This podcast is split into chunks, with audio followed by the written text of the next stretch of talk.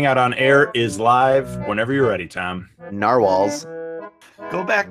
Oh, just okay. Go back All to right, the Canadian Labatt Blue hovel you crawled out of.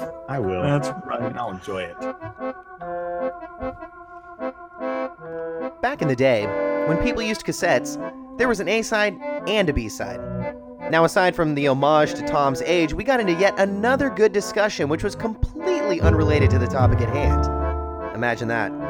So much so that we decided to turn it into another B side. Enjoy this additional content and keep an eye out for our next episode. Cheers! We got a text from our most recent episode uh, that I would like to read to you, gents. Are you ready? Yes. Let's hear it. It comes to us from a gentleman named Zach.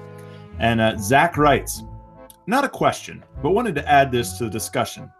It's unfair to label a student athlete's education as not real compared to, as quote, not real compared to a traditional student.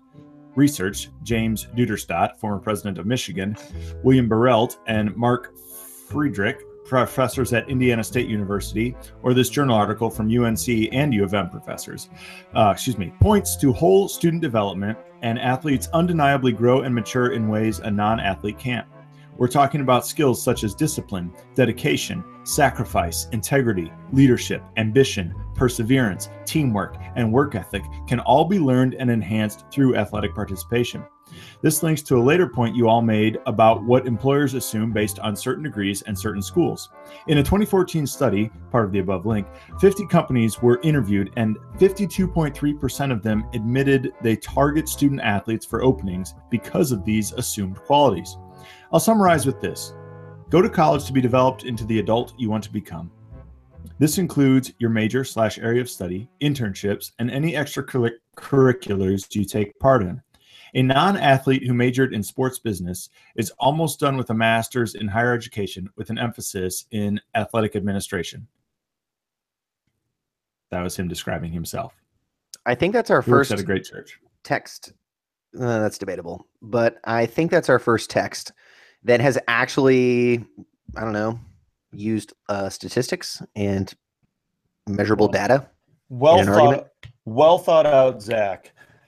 Aye, and way to way to use a stat. That's what we love here. Oh Um, boy, you can just Tom's sardonicism right now. Tom is he- like, he's just like you. You can hear the RPG being loaded like into the launcher. Like that clap was just like, him gearing yeah. up. I mean, the, the And here- grin on his face. he was pulling back on the bow. The tension it is Oh. taut. It is there. It is there, and I do not want to be the recipient of that arrowhead. So, Tom, you All right, you just Tom, let Zach have it. unleash You just let him have it, Tom. Zach, your point is well taken. I don't disagree that being in athletics uh, develops a whole set of skills that you might not be able to get in other areas. I myself have enjoyed athletics throughout my throughout my life. I was not able to participate at college level, um, but League in the NBA. here's what I'm going to say. It goes to a point of of what Josh brought up. Uh, some of those same things can be uh, can be received through uh, joining the armed services. I would argue that some of those same th- things.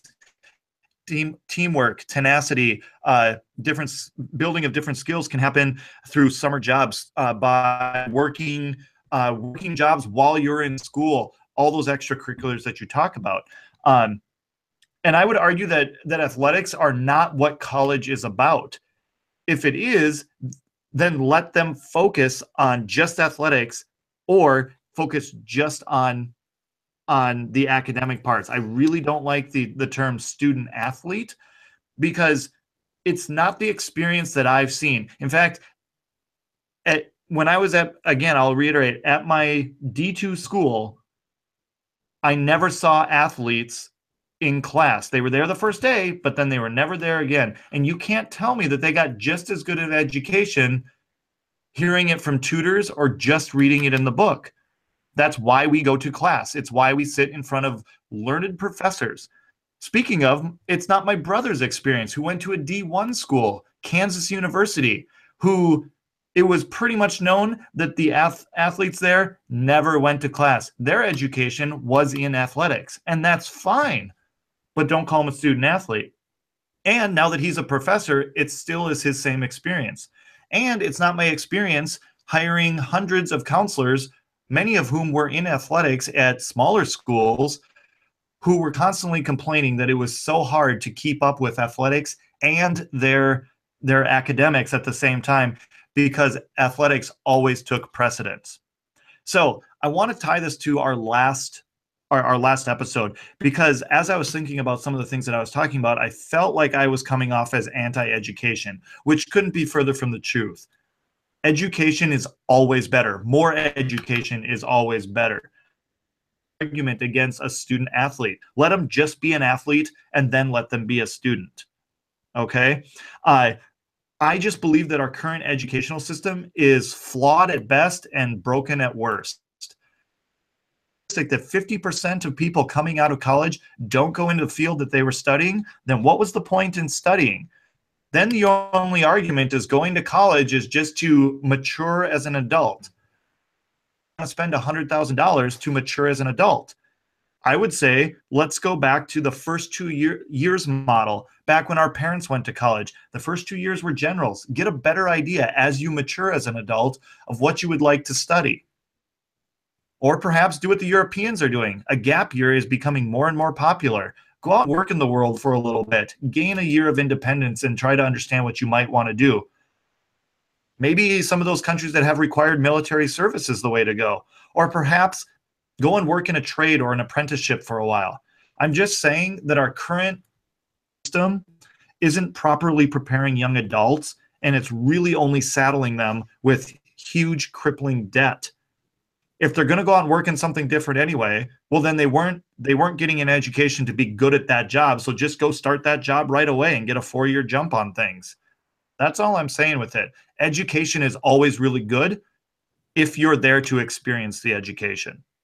Yeah, and let me just very quickly tack on um, an experience shared by a family member of mine who received a full scholarship, full ride scholarship, I'm sorry, to play D1 basketball um, at a university in Southern California. Okay, so this family member of mine uh, was it Taj Gibson? Yeah.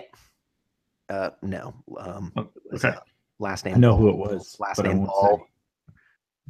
Okay, you know that family, okay. the Ball family. That's the Ball family? family? Yeah, that's my family. Yep. Big Lonzo. Baller. Shout out to Lonzo. Yo yo.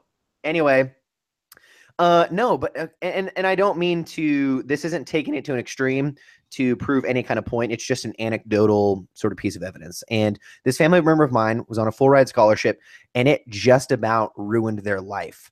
Um yes, a degree was earned, but what also was earned was insane amounts of partying, nightly trips to LA, um, confused emotional states, uh, a complete and utter depravity of their spiritual life, which was once once was strong. And so, in my experience at at similar universities. Um, and my own time in college, like I also think that the college athlete, the student athlete, is glamorized um, in certain ways as being able to handle the academics and this incredibly tough job of skill building and uh, uh, you know achieving accomplishments and that sort of thing on the basketball court, the football field, you know the track, swimming pool, wherever. But at field the same hockey. field hockey. Oh, most definitely field hockey. I mean, the only thing that surpasses field hockey is curling, in my opinion. But Minnesota, you know, would would know all, all about that, wouldn't you, Tom? Oh yeah, you know it. Yeah. Anyway, all I'm saying is this: like I think from my perspective, a lot of times it's the student athlete is glamorized and given accolades for their ability to achieve a lot of the things mentioned in the text. But the same, but but with that said, there are a lot of students student athletes who who are actually derailed from future life endeavors because of their the the nature of collegiate athletics and the environment that surrounds them when it comes to the celebrity status, the partying, uh, really the ability to I don't want to say escape some of the responsibilities of the classroom, like Tom said, but I mean, quite honestly, we have to admit that they're there. Yeah, and I don't want to disparage any any listeners out there who were college athletes and are saying and are thinking, well, wait, I, I feel like I got a good education and have a great job now and am advancing in my career. I mean, I played intramural badminton and graduated, so there's Pretty that. Same, same these. Pretty much. Um, pretty much. I, am just really keying in on what I heard from a lot of student athletes on the lower levels in the D3 range that said they were struggling so much with the six or seven hours that they had to put in every single day to lifting weights to practice to traveling for games and things like that and that they weren't able to be in class with the, the rest of their uh, classmates to learn the material they they only had notes they had you know 19 year old tutors kind of sharing with them what what was went on in, in class and so um, i just feel like that ca- that can't be um, what what was meant when or what we want out of out of the whole the holistic educational process And there you have it. Zach, thank you for the comment in the text.